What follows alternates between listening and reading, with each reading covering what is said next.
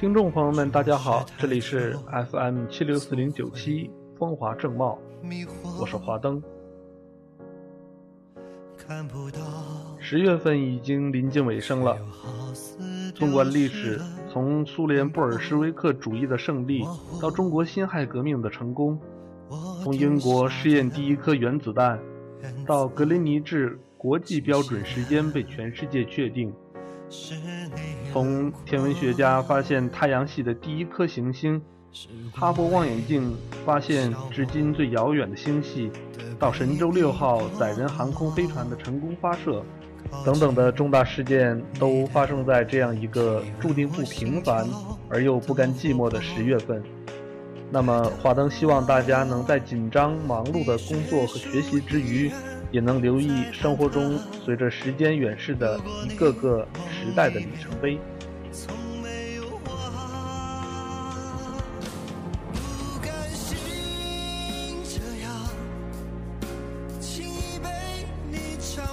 在今天的节目里，华灯想和大家一起分享一篇文章：孙悟空为何变不好猴子尾巴？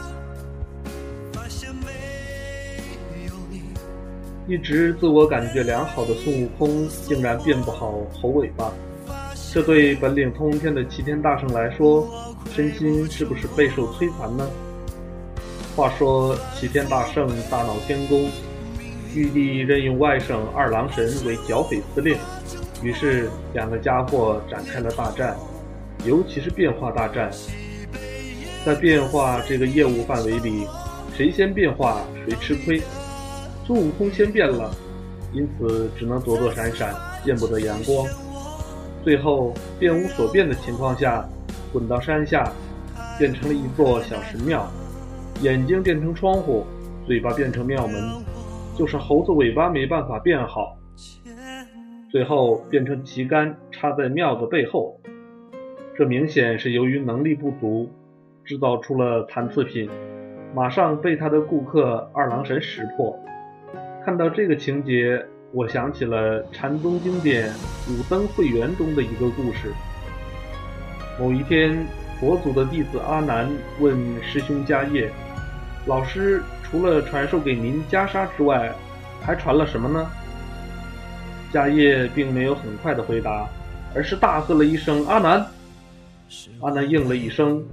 此时，迦叶又说了一句话：“就像你把门前的旗杆插到房后一样。”这就是禅宗著名的公案：“盗犬门前插杆竹。”这个故事当真具有当头棒喝和醍醐灌顶作用。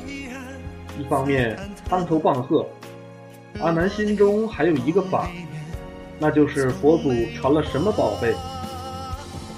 我想这是很多求道人心里所思所想的，我也不例外。老师有没有把最高端的东西单独传给我呀？像古代的名师都喜欢留一手，留个什么绝招，以至于功夫越传越差。六祖当时半夜离开黄梅时，那些师兄也以为五祖将宝贝传给了六祖，因此个个追来。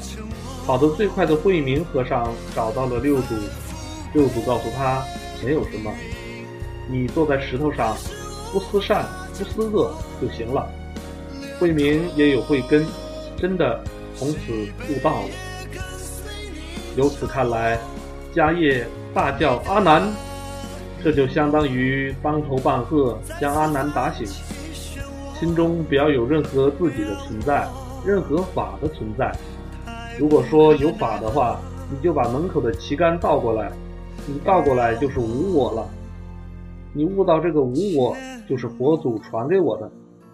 要把颠倒的众生重新颠倒过来，而这就是另一方面醍醐灌顶。当然了。人世间的各种颠颠倒倒，都是人心认知的原因。当你到深山中，远远地看到一根高高的旗杆，上面悬挂着一面幡旗，那就表示是修道者的所居之地。此时，在山路上艰难跋涉的旅客，可以到这里歇个脚，喝杯茶，休息一下。来这里求佛问道的人，看到旗杆也不至于迷路。它就像茫茫人海中导航的灯塔。你人既然已经到庙里了，都要放下了，还惦记着门前的那根旗杆干什么？我想孙悟空是不是老惦记着门前的那根旗杆呢？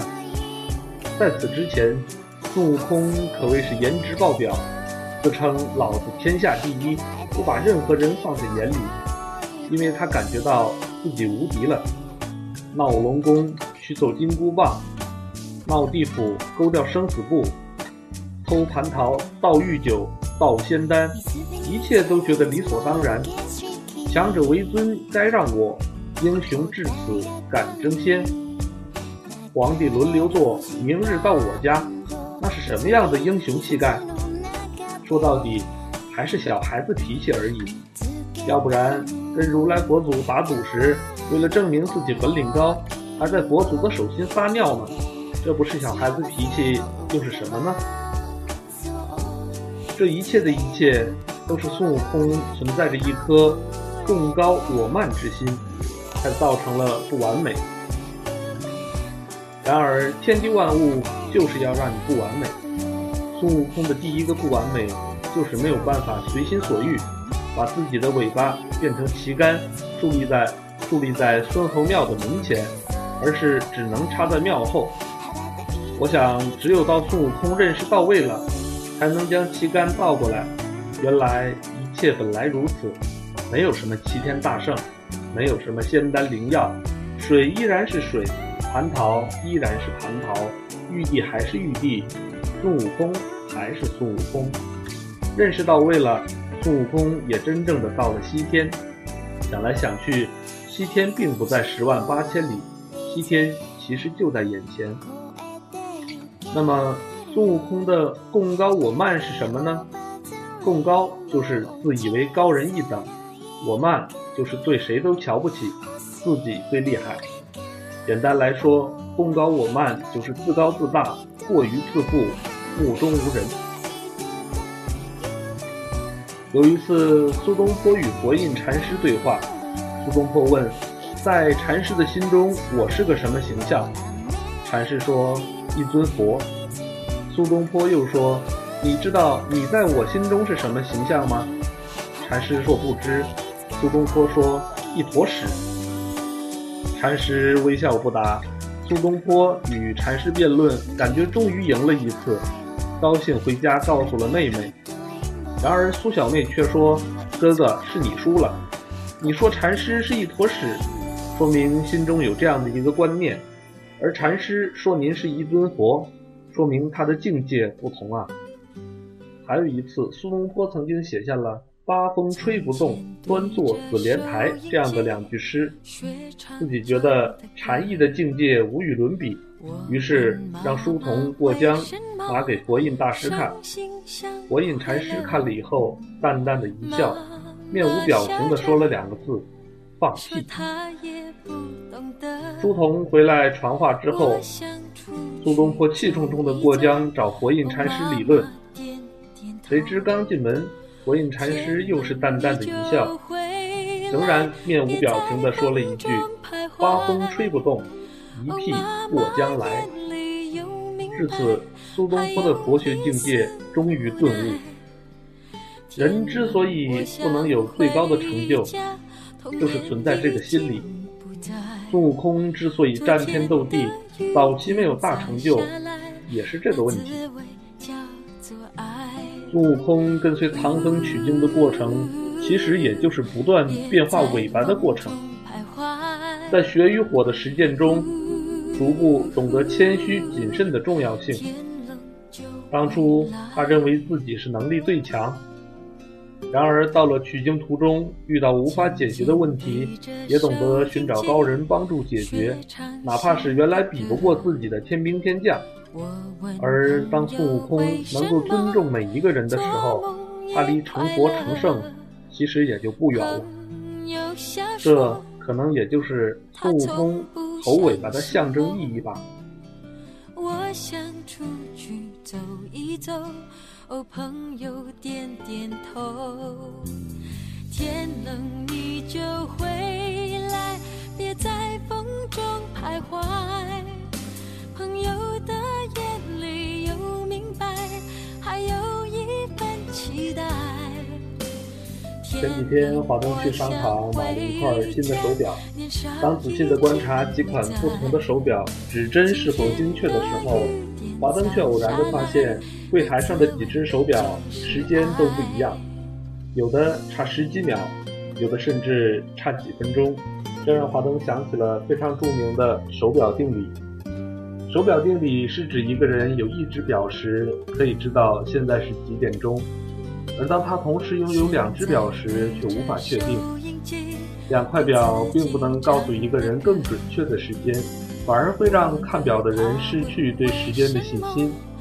那这个时候，我们要做的就是选择其中更信赖的一只，然后尽力的去校准它。德国的著名哲学家尼采也说过：“如果你是幸运的，你只需要有一种道德，而不要贪多。”这样，你过独木桥的时候会更容易一些。我们的现实生活中，很多时候会拥有两只表，在人生当中也会有许多无形的两只表。很多人被两只表困扰得无所适从，身心憔悴，不知道自己该信哪一个。还有人在环境和他人的压力下，违心的选择了自己并不喜欢的道路。即使取得了受人瞩目的成就，也体会不到成功的快乐。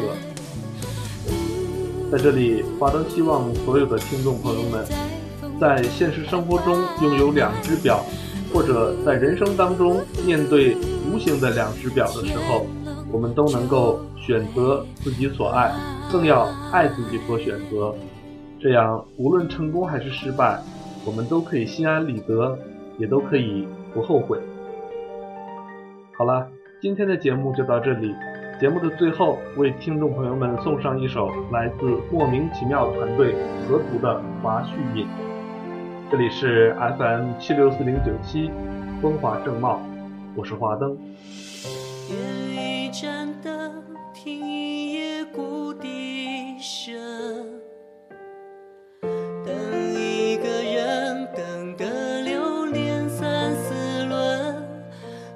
吹过重门，声庭院幽冷，一纸风笺，月下泪湿缘分。诗书翻过这一页，记忆封存。鸳鸯锦绘下这一是长安的誓言，谁还在等？谁太认真？梦一场，他城下作。